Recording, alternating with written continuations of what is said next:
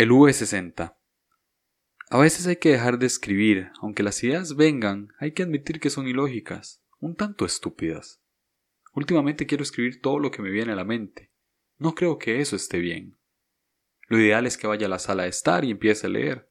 Pero antes, moler el café, alistar el agua, curar el filtro, preparar el radio, vertir de derecha a izquierda, pensar en la analogía de lo que hago con lo que vivo, esperar el bloom, volver a vertir, volver a esperar, oler, vertir otra vez, terminar y remover el filtro, agitar un poco el V60, servir en una taza, un sorbo y esperar que la temperatura baje un poco para disfrutar mejor la nota de sabor.